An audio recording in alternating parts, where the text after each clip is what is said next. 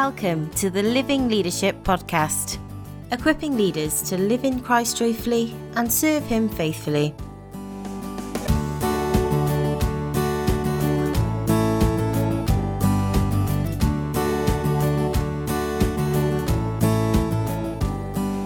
Hello, and welcome to the Living Leadership Podcast. We're delighted to be back from our summer hiatus, and for the first three episodes of this term, we're going to be sharing some talks from our archives on the topic of rhythms of grace, rhythms that help us be sustained in life and ministry with Christ. These talks were first given at the 2018 Pastoral Refreshment Conference by Tony Horsfall.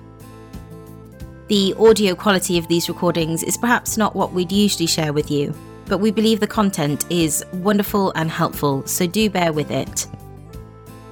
If you'd be interested in attending a pastoral refreshment conference, booking is now open for our 2023 conferences. You can find out more about these at www.livingleadership.org forward slash PRC. We hope you enjoy today's episode.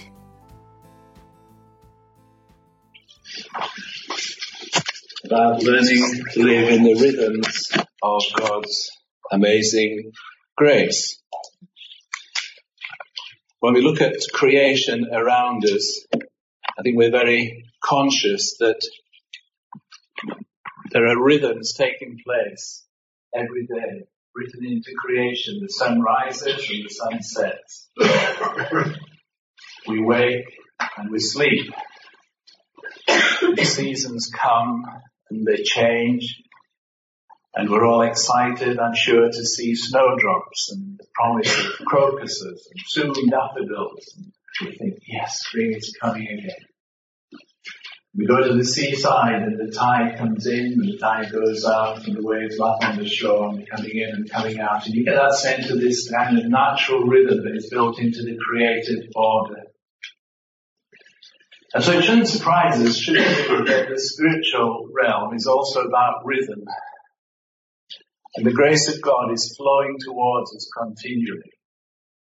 And the rhythms we're talking about are the ways by which we engage with the flow of God's grace towards us and how we receive it and how we let it work uh, in our lives and how we learn really to cooperate with God.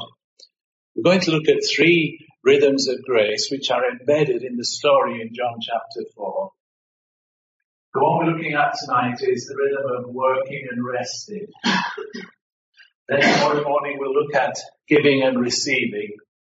And then the final one um, is about listening and responding. Three very important rhythms, uh, I think. Tonight we're focusing on that rhythm of working and uh, resting. And before we look at John chapter uh, 4, uh, I want to ask you if if you would like to, in your Bible, to turn to 1 Corinthians chapter 15.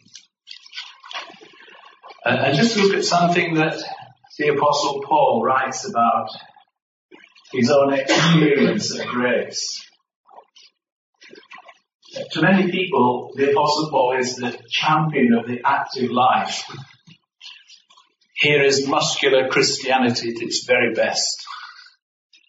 Uh, rugged, determined, high achieving, persevering through difficulties and so on. You read some of those little summary statements of the Apostle Paul in 2 Corinthians of all he endured, you think, wow, what man. How is he able to do all of that? Well, in 1 Corinthians 15, there's a little word of personal testimony from the Apostle Paul. Verse 9 says For I am the least of the apostles, and do not even deserve to be called an apostle because I persecuted the church of God. But by the grace of God, I am what I am. So his first experience and encounter with grace is that saving grace. And I guess that's a, for all of us, that's the starting off point of grace, isn't it? The unconditional love of God that flows towards us, that takes us as we are, so that we are saved not by works, but we are saved by grace. And for Paul, that meant that the persecutor became the great preacher and the opponent became the great apostle. And uh, he was just staggered that having done the things he had done, God could include him in his purposes and use him in such a way. That's the transforming grace of God that is at work in our lives. Then he continues. And his grace to me was not without effect. Grace has an effect on us. It does something to us. It not only changes us, but it energizes us. And so he can say this, no, I worked harder than all of them. So if you want a hard worker, here is the apostle Paul. He can hold his own against anybody who is a hard worker. And that's the effect of the grace of God. It motivates us to service. Jesus said, freely you have received, freely give. And grace does that to us. Has that effect upon us. But it doesn't stop there. Listen to what he says. You have worked harder than all of them. And then these three little words, yet not I. But the grace of God that was with me. So in other words, Paul is not doing this work, this hard work, in his own natural strength by the doggedness and sheer determination of his personality. No. There is a power at work in him which is enabling him to do that. It is the grace of God, the sustaining grace of God. The grace of God that enables us to do those things which God has asked us to do. So when we're talking about the rhythms of grace, we're talking about how we cooperate with that work of God within us so that we're able to sustain ministry over the long haul. If you just try to copy the apostle Paul, but you don't understand that principle, not I, but the grace of God, you will be heading for a mighty crash. You can only live that sacrificial, God-centered life if actually you are living in the grace of God day by day and moment by moment. That's how it is actually made possible. And that's my great passion actually that we will learn how to sustain ourselves in all the ups and downs of ministry over a lifetime, over the long haul. So tonight we're going to focus on this uh, rhythm of working and resting. So in John chapter 4, we, we turn to this uh, lovely story which you know very well, John's Gospel, the great evangelistic gospel, all these stories and accounts of individuals coming to know uh, Jesus and here the Samaritan woman and not just the Samaritan woman but the, the villagers as well coming to the conclusion here is the Savior of the world. It's a wonderful story in itself of people coming to believe. But John's gospel is the most intuitive of the gospels. John is the beloved disciple. Five times in this gospel he describes himself in that kind of way. That's who he sees himself to be, the disciple whom Jesus loved. Not exclusively, but very particularly, he defines himself not as John the apostle, not as John, the writer of Gospels and Epistles, but simply this way as John, the disciple whom Jesus loved. That's the best way you can ever define yourself. Brennan Manning, one of the writers I love to read, he said, learn to define yourself radically as one loved by God. That is your true identity. All other identity is an illusion. That's who I am really. And John has this particular interest in the inner life of Jesus. And he writes in such a way that every word has meaning. You can read it on its natural level, but you can also read it in a deeper way because that's John's style. That's how he writes. He's a very deep writer. And yet when we come to the verse that we're going to look at in, in verse 6 in particular, he gets into tremendous detail. But let's begin in verse 1 really, just see what's uh, happening. And this is material which is unique to John. It's not in any of the synoptic gospels. You only find it in John's gospel. So the first thing we begin to see is Jesus as the disciple maker. Uh, yeah. Winning people and training others. So verse 1 says this, the Pharisees heard that Jesus was gaining and baptizing more disciples than John. Although in fact it was not Jesus who baptized, but his disciples. So Jesus is a great disciple. People with a, make a people are coming to him. Poor John, he's had this mini revival taking place and now everybody's going and following Jesus. That's a hard thing to see, isn't it? I remember when I was a student in London, Dick Lucas doing a series of talks, and one of them was called The Great Preacher Who Lost His Congregation. It was about John the Baptist. That's a hard thing to take, isn't it? But John doesn't seem to mind. John's response is, well, he must increase and I must decrease. I'm just the bridegroom, he's the groom. and, uh, and, and so this great movement is now transferring to Jesus. But Jesus is also uh, making disciples. He's got, he's begun to call these men, the twelve, to him. And they've been on this trip to Jerusalem, probably the first trip they've done together. They're getting to know Jesus and he's getting to know them and he's teaching them and they're watching him and learning from him. And he's even giving them the opportunity to baptize. I don't know how it is in your church. I don't know if you've let anybody baptize. Maybe they need to have got a degree in theology uh, and be qualified as a priest or a minister before they can baptize. But Jesus got a few fishermen with him and says, you can do it, lads, you baptize them. That's a big risk, but it's how people learn. I'm so grateful for the people who, when I was a young lad in the Methodist chapel in the village where I grew up, who gave me the opportunity to lead services and even to preach. I think of the stuff I said Shocking, really. But you've got to start somewhere. I'm so glad that people gave me those opportunities. Hopefully I've improved as the years have gone on, but it had to start somewhere. So Jesus the disciple maker, and then Jesus the traveler. When the Lord learned that the Pharisees uh, know about what's happening, he left Judea and he went back once more to Galilee. So he's heading north. I always feel myself that's the best direction of travel. I love it on the M1 when I see that sign, it says the North. yes, Lord. Take me there, Lord.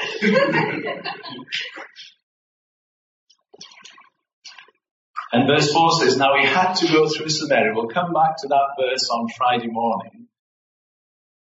So he came to a town in Samaria called Sychar, near the plot of ground Jacob had given to his son, son Joseph. Jacob's well was there. This is a key verse for this evening. And Jesus, tired as he was from the journey, sat down by the well. It was about the sixth hour. So here is how Jesus has got there.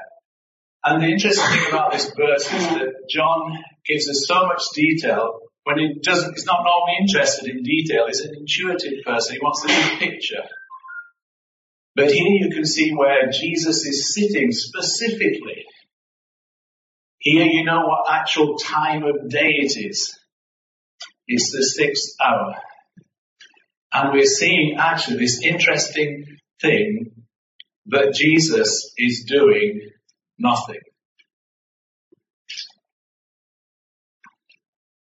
When I read that on one occasion, it so stood out to me that something inside me wanted to say, come on Jesus, get a move on. You have to save the world and you've only got three years to do it. And you think you should be a bit more active about it. And I just found it kind of staggering to think that John records that Jesus was sitting doing nothing, having a break, a Kit Kat moment. Mm-hmm. But actually, when you read the chapter, everything that happens happens because Jesus is at rest. Because he is at leisure. He is sitting having a breather.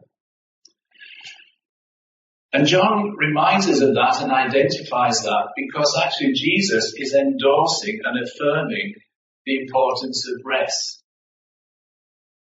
We're talking about working from a place of rest rest and work as one of these rhythms. I'm sure I don't need to encourage you to work. You probably have a great work ethic already. Probably for most of us in Christian ministry, because we have a high sense of calling and motivation, and we've got the Protestant work ethic in our veins and so on.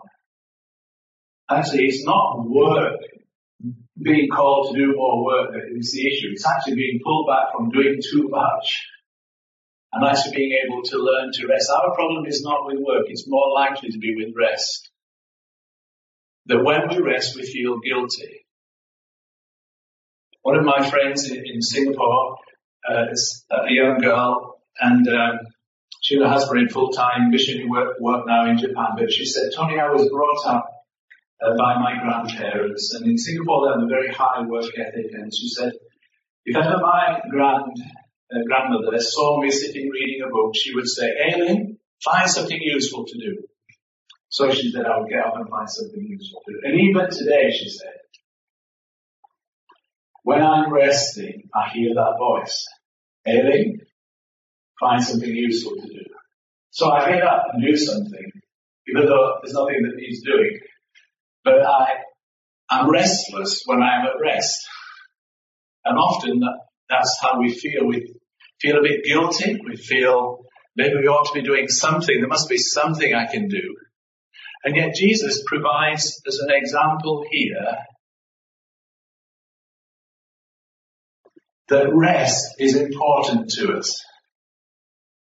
We'll actually see later in the chapter that he's actually working very hard. In, in fact, he said, he, he says later on, my food is to do the will of him who sent me. And he doesn't actually eat the food that the disciples have brought back because things are happening and so he gets involved. But the starting off point is rest. And really this rhythm we're talking about should be resting and working rather than working and resting because rest is the foundation.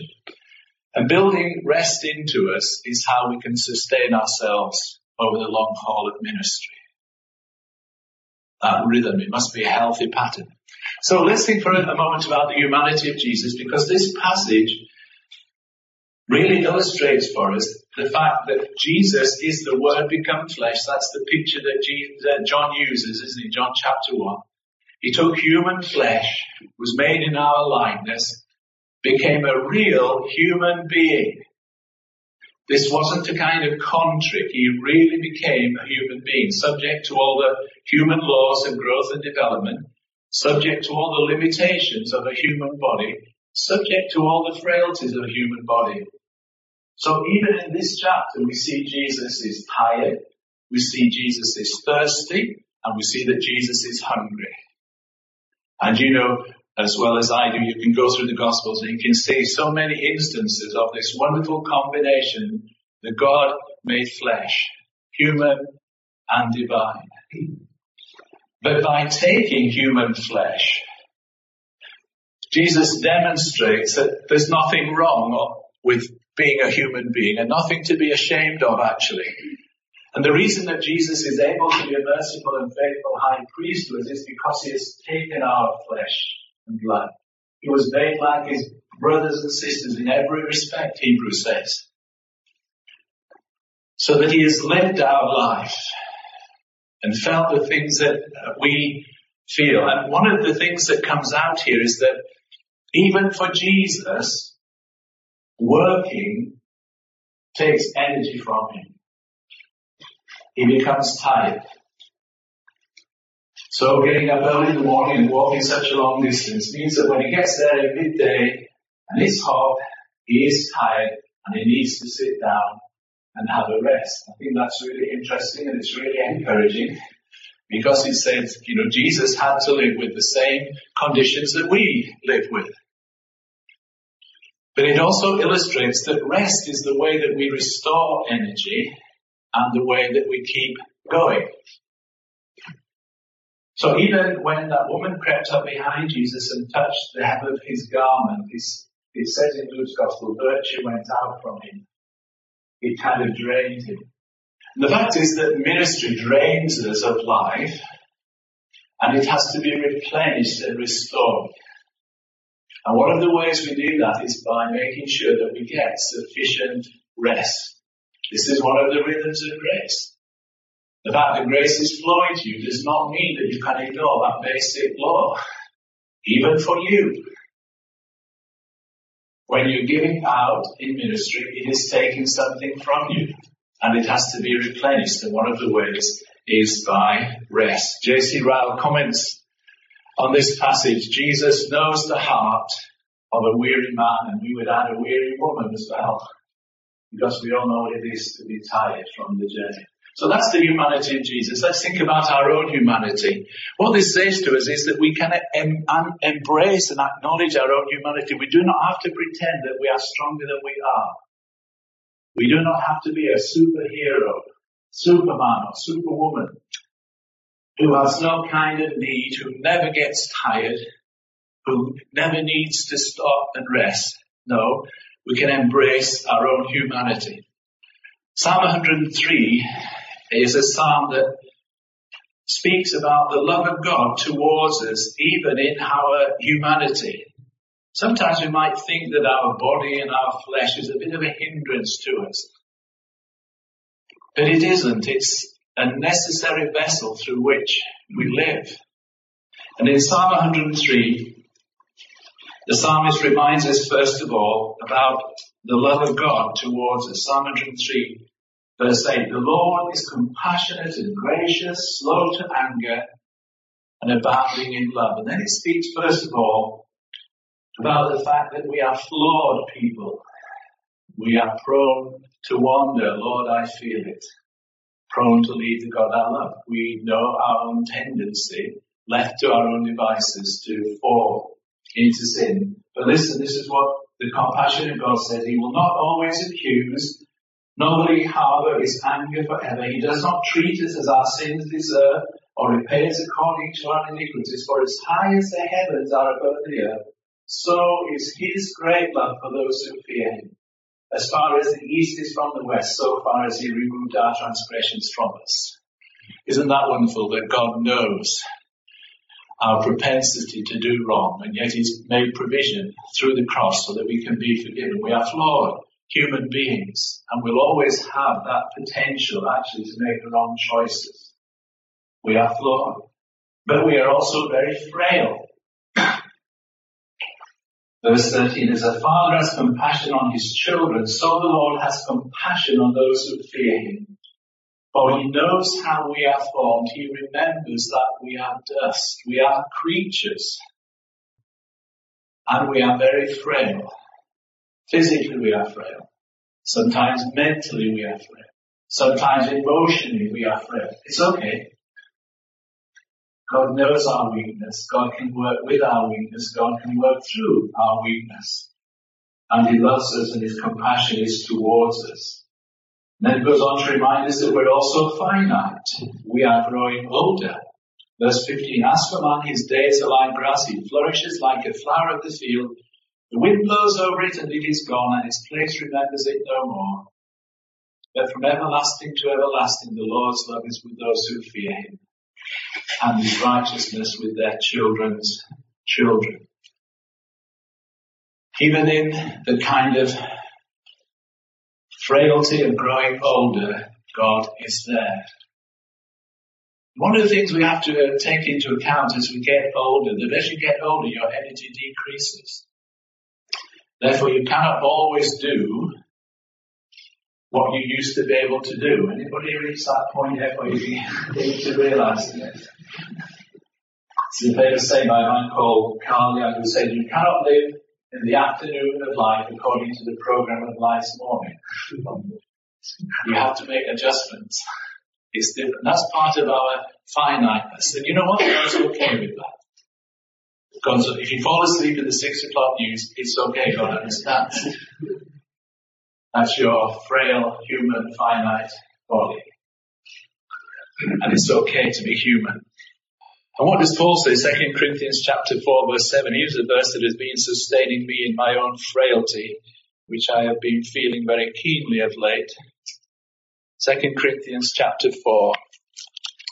And again, for those who see Paul as this super apostle who is non-stop action, always on the go, always achieving, Second Corinthians paints a different picture. Paul says, Who is weak and I am not weak? And uh, in chapter 4 and verse 7, these lovely words, but we have this treasure in jars of clay to show that this all surpassing power is from God and not from us. This treasure of the gospel, this treasure of the light of Christ, this treasure of the Holy Spirit has been placed in us that we are like jars of clay. We are earthen vessels. We are frail, fragile, flawed. Yet we have this treasure within. But you have to respect the fact that this treasure is in an earthen vessel. And sometimes we are very conscious just how earthen that vessel is. That we are made of dust. And yet the wonderful truth is, this is so that the surpassing power of God uh, might be seen at work in us because in our frailty, in our weakness, the grace of God is at work to strengthen us and to cause us to be able to do things that we could never do in our own strength. So that actually God is glorified through our weakness, not through our strength, but through our weakness. There's a lovely uh, program that I saw on television recently about the crown jewels. During the Second World War, uh, the king ordered that the crown jewels should be taken uh, from the Tower of London and they were to be hidden so that they weren't, wouldn't fall into enemy hands. So they were taken to Windsor Castle and there was a special vault under the floors of Windsor where uh, they were hidden away in secret. Hardly anybody knew where they were. But the most important jewels were taken out of the collection. They were wrapped in a cloth and they were placed inside a biscuit tin because nobody would think to look for jewels inside a biscuit tin. I think that's a very typical British thing, don't you think? Where are you going to hide someone? Put in that rusty old tin there. Nobody will ever think to look there. and it seems to me a kind of picture that God has put the life of His Son, the presence of the Holy Spirit, the light of the gospel in a place that people would never think to look with. These weak, ordinary people. Remember the Corinthians, not many of you are wise, not many of you are knowable and so on, but inside them God has put this wonderful treasure. And, and the fact is that when you see this treasure in an earthen vessel, it is God that gets the glory. You think that is not possible for that person to do that. They are so weak, and we know that weakness ourselves, really. so we can embrace our own humanity. Now let me share with you then the three ways in which God sustains us in our weakness and in our humanity. The first one is through the gift of sleep. Psalm 127. Psalm 127. A Psalm of Solomon. Somebody called it a Psalm for the stressed.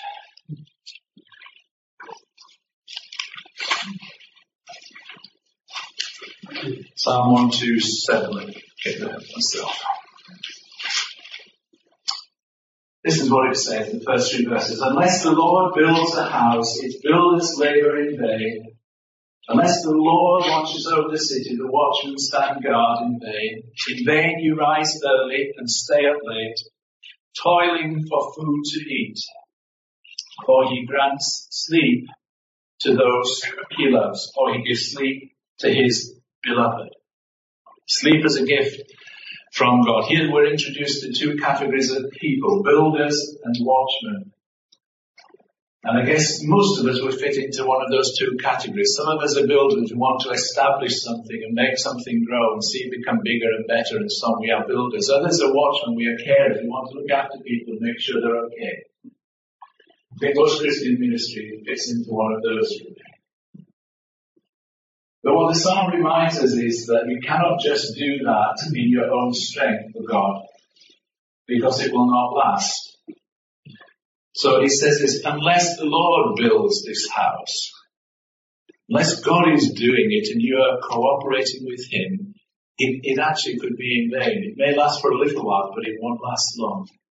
And the same with caring. You can't take the responsibility for everybody's life upon your shoulders because you cannot be their sustainer. Only God can be that. Unless the Lord watches over the city, the watchmen watch in vain. But the great danger is that we think we can do God's part for Him. And therefore anxiety creeps into the way that we live and work, and we work because we are anxious. We're wondering what will happen if I don't do this, and how are these people going to manage, and so on. And so we eat what the psalmist calls the bread of anxious toil. And when you're anxious about your work, what do you do? Well, you get up a bit earlier so you can work a bit longer. And then you stay up a bit late so you can finish it off. And so your days are getting stretched and stretched and you're burning the candle at both ends. And actually what's motivating that kind of work is anxiety. You cannot trust God to do it. You have to do it. In fact, you have swapped places with God. and now you are the senior partner and God is just your junior. There to help you when you can't manage. It's a very subtle shift. And it's the reason that we are, have so much stress and God speaks right into that condition of heart. He says, In vain you rise early and stay up late. You may think it's a virtue to cut the hours of your sleep. Get up early. Set the alarm an hour earlier. You may think it's a virtue to stay up late at night. The psalmist says it's not actually. You will undercut the work of God in your life and the provision of God for your health and well-being because you will, you will uh, miss out on your sleep. Sleep is the gift that God has given us to restore our bodies and to restore our soul. He gives to his beloved sleep. Jesus was a good example of someone who said, he could sleep in a boat in the middle of the storm, could he? It means this, I think, friends, that we have to be disciplined about sleep. Just like an athlete looks after themselves and makes sure that they get proper rest. So you and I need to have that kind of discipline that we know the importance of sleep and therefore we make sure that we get sufficient sleep, whatever that length of sleep may be. I'm told that uh, Federer, the tennis star, he sleeps for 10 hours every night. I mean, he's got people to look after his children and so on, but he knows that he cannot keep performing at the level of his life unless he gets sufficient sleep. It's normally said that you need seven or eight hours of sleep. But we have to be disciplined about our sleep. Sometimes that, that means we have to forego certain things that we would want to do because we are dedicated athletes. That's the picture that Paul uses of the Christian life. We have to be disciplined. We have to prepare for sleep. There's going to be a, a seminar about sleep. I think isn't that that's right, Claire? Is it this week? Is it right? Yes, that's right. Are you doing it? Where's Claire? She's sleeping, yes. Practicing it before she does it. but you know, after a busy day, you can't just say, okay, I'm going to bed now. You actually have to wind yourself down. And if you try to sleep before you're ready, you probably won't get to sleep. I liken it to a big jumbo jet. You know, it's coming in from Southeast Asia to Heathrow or something. And when you're about 300 miles from London, they begin their descent. It takes about 45 minutes normally. They don't just kind of zoom to Heathrow and then come back with it. no, they have to gradually descend. And you need to find your patterns for how you do that yourself really so you can unwind from the day. And so that when it comes time to put your head on the pillow, you're actually ready to sleep. You have to prepare yourself to sleep.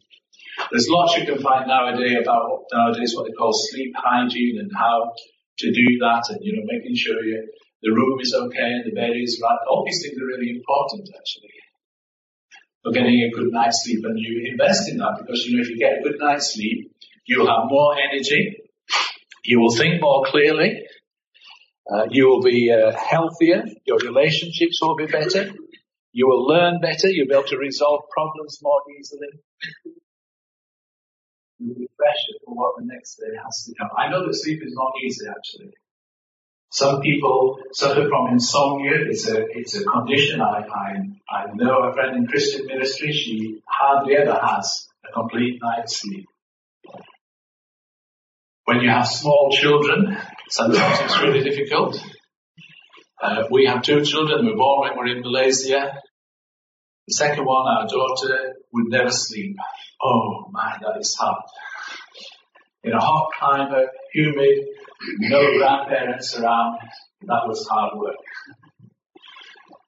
Doesn't last forever, fortunately. But sleep is something that we've got to pay attention to when God gives sleep to us and it's His desire that we're able to restore ourselves through our sleep. There'll be more about that to come. The second way in which God sustains us is the practice of Sabbath, really. This is God's permission to us to rest. Sometimes we need permission, don't we, to rest.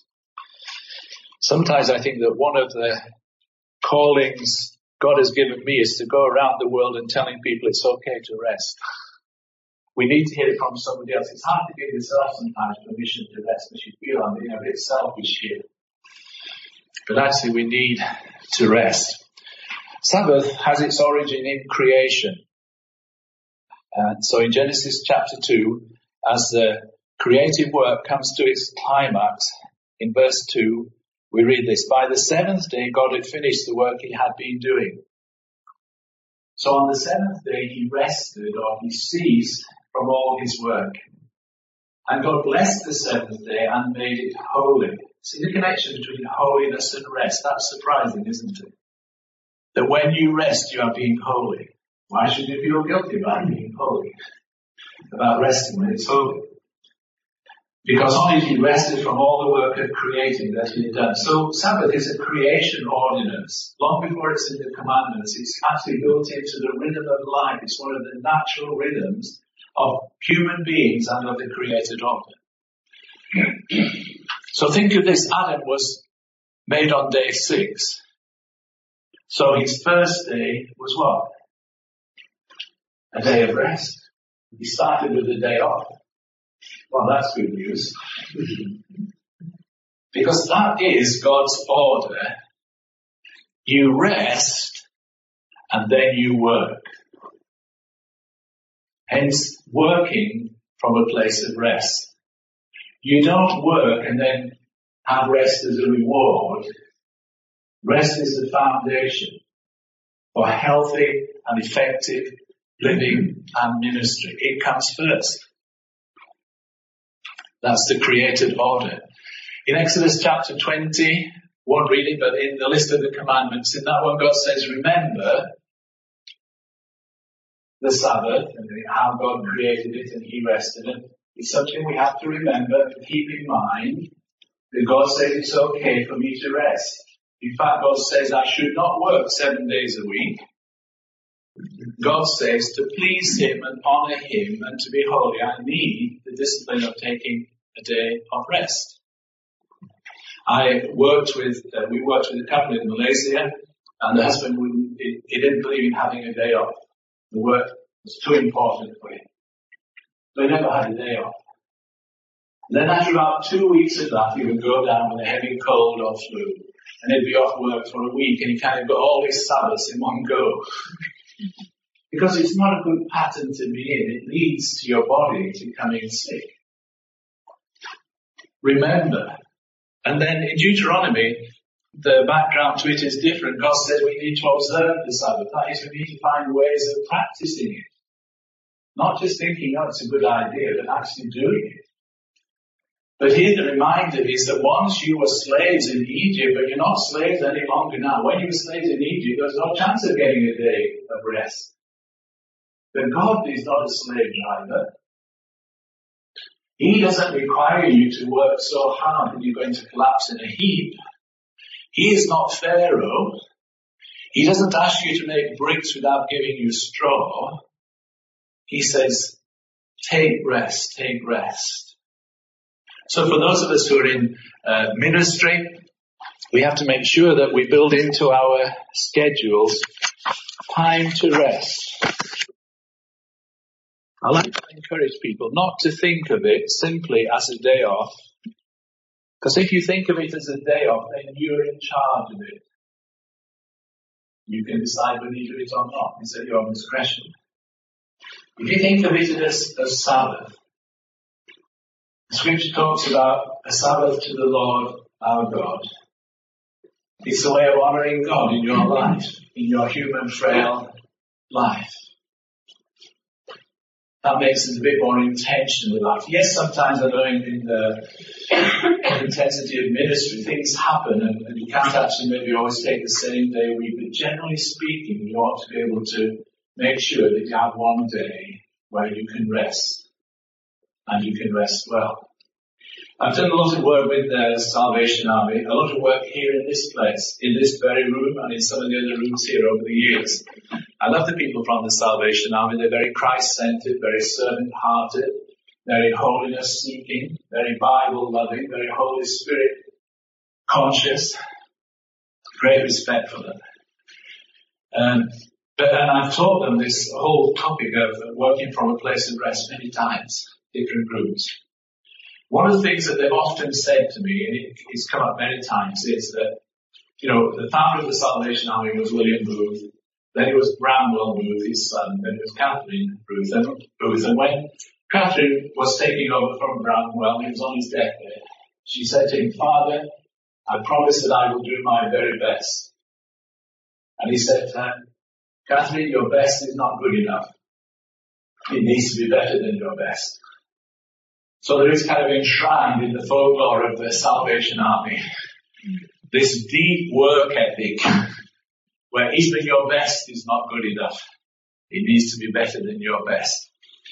So for them to grab hold of this concept of uh, Sabbath rest has been a difficult and a long journey. But because they have seen such fallout from people in ministry they have persevered with it and they just produced for their officers this little booklet called Rhythms of Rest. It's about Sabbath, just a practical guide to how officers uh, can uh, uh, encourage, uh, enjoy Sabbath. One of their reports says around 40% of UK officers are experiencing stress or extreme stress at any given time. Stress along with anxiety and depression accounts for around half of sickness absences amongst UK officers. If we believe that the future of the world rests on our shoulders, particularly in the context of increasing secularism and years of declining church, church attendance, this will affect our willingness to stop and rest and leave these unmet. That's the context in which they are offered. This is a lovely booklet, and uh, because I know them well, Major David Ryder, who is from the Wellbeing Unit, has given me a copy for each of you. They're, they're on the table over there. They're free. Please take one and read it. Maybe pass it on to somebody else because it helps you just to grasp the importance of Sabbath. It's one of the ways in which God sustains us. So the gift of sleep, the practice of Sabbath, and uh, thirdly, the promise of rest. The promise of rest. Matthew chapter 11, those great verses, those great gospel verses. I absolutely love these verses in the message translation where it says, are you tired? Are you weary? Are you burnt out on religion? The first time I came across those verses, I wanted to say yes, yes, yes. Are you tired? Well, tiredness for me was my constant companion. I kind of, you kind of get to that place in ministry where you're living with tiredness. You always feel tired. Just the degree of tiredness. But the second stage is that you become weary. And that means that when you have a rest, you still feel tired. You go on holiday, but when you come back, you know better. Weariness is crept into your bones. And if that continues, weariness actually leads to burnout. That's how it happens. It comes in stages really. Tired, weary, burnt out. So Jesus speaks to us about this need for rest. Matthew chapter 11. Come to me, all you who are weary and burdened, and I will give you rest. Of course, he's speaking particularly to all the burdens that were placed upon people by the Pharisees and the Sadducees and others, all these religious regulations, the do's and the don'ts and all the things you have to observe and keep and so on. But I think in, in our context, context, we hear Jesus speaking those words to us in the burdens of ministry. Are you weary? Are you physically tired? and often we are because ministry drains us. And now you've heard that sometimes it's not just the amount that we have to do or the pace at which we are living, it's the kind of responsibility we carry and the care and the concern that we have for other people and so on. And that's a kind of relentless thing. It's not a measurable thing. You can't actually see it, but it just goes on and on. I remember thinking just before I reached the age of 50, just a thought came to me randomly I could not remember a Sunday in the last 30 years when I did not have responsibility at church. It suddenly hit me. that every time I went to church, I was carrying some form of responsibility. that kind of thing can take, take its toll on you, can't you? Can't it? Receiving rest for the weary. Come to me and I will give you rest. Jesus wants to give us rest. It's His gift to us. And maybe you come to these few days and, and, and that's what Jesus wants to give to you. You come just knowing that so much is being taken out from you. You give it and you've it and you've given. And now it's time to receive. Let him give you his wonderful rest. Receiving rest, finding rest through partnership. Take my yoke upon you and learn from me, for I am gentle and humble in heart, and you will find rest for your soul. You find rest. You find rest when you learn to work in partnership with Jesus. That's, I think, the modern way in which we would look at this kind of being yoked with Jesus. It means to be joined with Him in this relationship where we are working together. We are God's co-workers, Paul says. But it's not a partnership of equals. Jesus is the senior partner. I'm very much a junior partner. He allows me to join him in what he is doing. And, and when I learn to work with him, then even though I'm working, I'm actually finding rest. Because I'm not striving and straining under my own steam to make it happen. I'm working in harmony with him. One of my friends uh, posted on the internet recently a little film of his 70 year old father doing a skydive, you know, a parachute jump. Was a lovely, beautifully made film, just a couple of minutes, and you saw him getting into the plane and so on, and then getting attached to the, um, the, the expert who had the parachute on his back, and because he was tied to the expert, they kind of jumped out of the plane together. You've seen it many times. Maybe some of you done it. I don't know. I would never do it. But uh, he's able to do it because he's, he's tied to this expert. It's the expert who is kind of leading the whole process. It's a partnership. But the 76 year old man is really not doing a great deal. He's saved because somebody else is, knows what they're doing. And it was exhilarating and it was wonderful. And I think being in partnership with Jesus is exhilarating and wonderful and joyful. But often Christian ministry feels heavy and burdensome and difficult because we're trying to do it ourselves apart from Him. Finding rest through partnership, experiencing rest even whilst we're working. Because Jesus says this, my yoke is easy and my burden is light. You see, Jesus only asks us to do that which He has made us to do. He has created good works for us beforehand that we might live in them and walk in them. And, and Jesus knows who I am and, and what I've been, how I've been made. And His call to me is in accordance with who He has made me to be. And in fact, you can say when you discover God's will for your life, you discover that for which you were made. And that's why it becomes easy and it becomes light and he's, he's supplying you with the strength and the grace that you need to do it. It's when I start trying to do those things for which I am not gifted or those things for which He has not called me to do. That's when it gets heavy. Dr. Pamela Evans wrote a little book and, and she called it Driven Beyond the Call of God. It's when you feel pushed and pressurized by circumstances and maybe other people to do that for which you were not made. That's when it gets really hard. And then from Hebrews chapter 4, just that experience of entering rest. Hebrews chapter 4, that wonderful chapter, it, it ends like this. It's about Joshua not being able to give rest to the people when they entered the promised land. And of course they didn't have rest because their enemies were still there and so on. And then verse 9 says, There remains then a Sabbath rest for the people of God. That gift of Sabbath is still there. That gift of rest is still there, waiting to be claimed. Yes, that might refer to heaven, but I think it refers to here as well. This gift of Sabbath rest is there for us to claim. For anyone who enters God's rest, also rest from his own work, just as God did from his. What does that mean? It doesn't mean to stop working. It means stop working in your own strength, independently of God. You have to stop working by yourself. That's the thing that drains the strength of life. Let us therefore strive to enter that rest. That's the paradox that you have to work to enter this rest because it's actually hard to stop working in your own strength. Everything inside you thinks, I've got to do this, I must do this, I can do this. Paul says, not I, but the grace of God that was with me. So that no one will fall by following their example of disobedience, the gift of rest, the promise of rest.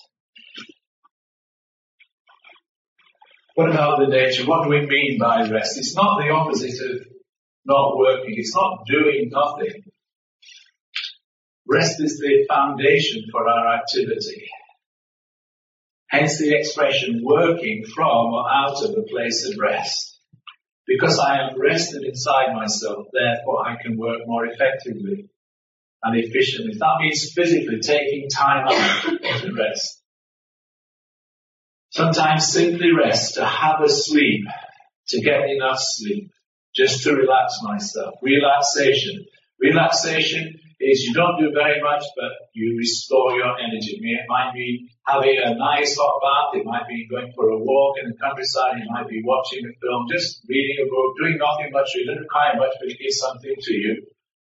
Recreation is when you expend energy to get energy. You do something active, but the very activity kind of cleans your, clears your mind and and invigorates your body and you feel better for it. It costs you some energy, but you feel better as a result. And it keeps you fitter because you're active recreation. And we also need some play. Just some downtime where we can laugh, because life can get very serious, can't it? Can get very serious. Ministry can get very serious sometimes. We lose our joy, and the fun goes out of it, and the sparkle goes out of it. But somehow we need to find things that just lighten our mood, lift us up, amuse us, it's the way that we take care of ourselves spiritually, knowing that we're accepted by God, that we're loved unconditionally, that we don't have to prove ourselves to God. We're not trying to earn our, His favor by what we do. We are loved already. Psychologically, mentally, emotionally, learning to trust and to rest in His sovereignty. That actually the government is upon His shoulders, not mine. You could resign as CEO of the universe. One of my friends was working training ministers in the Church of Scotland. And the very last session that he used to do with them, he called this, the church already has a Messiah. Just in case you think you're it. We're not, friends, we're not. The government, let the government be upon his shoulder just want to finish with this little story. I was at a conference. Yeah, well, let's just, yeah, we'll, do, we'll finish with this picture, further. I'm just, that's a picture of you tonight.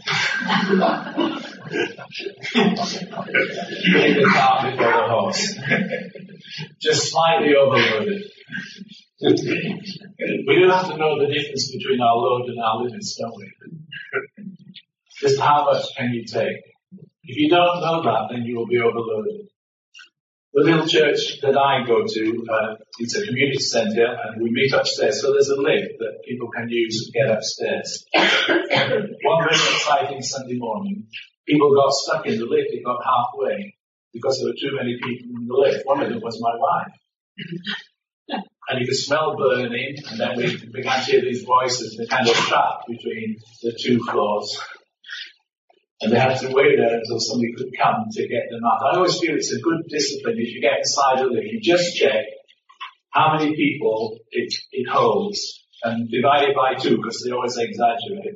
And then count up how many people are there because you don't want to get stuck in lift because even the lift has its load and its limits. And we have loads and we have limits. You need to know yourself when you're going beyond your God-given capacity.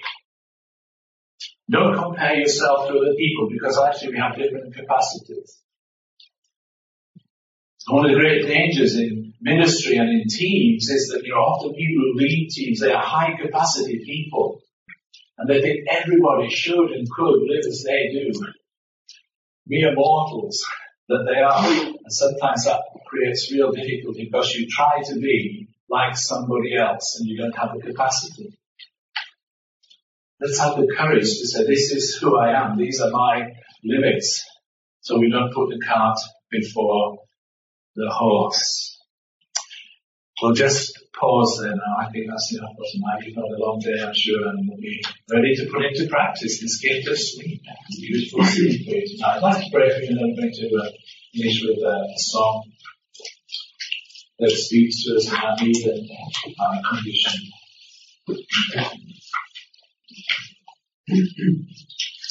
Lord, you know the very condition of heart in which we come to you tonight. You know the very condition of our bodies. You know the very condition of our minds. We thank you that you are compassionate and merciful towards us. You remember our frame, Lord. You know that we are dust. You made us and you formed us in our mother's womb. You know each one of us individually. And it isn't your intention and purpose, Lord, that by serving you we should be driven into the ground, into brokenness, into burnout, into depression. No, Lord, you don't want that for us. You want us to learn how to work in these rhythms of your grace.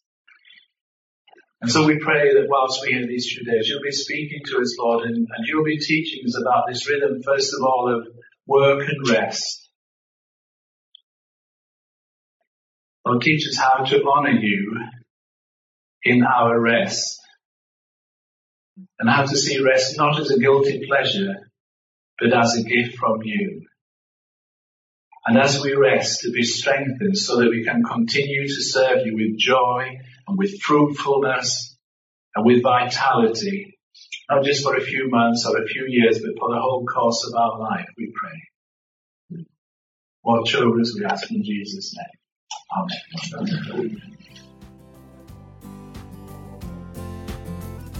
Thank you for listening to the Living Leadership Podcast. We hope what you've heard today spurs you on in your walk with the Lord. If you're encouraged by today's episode, consider sharing it with a friend or colleague, or leaving us a review on your podcast app of choice to help others find us. If you'd like to engage further with us on anything we've discussed today, we'd love to hear from you.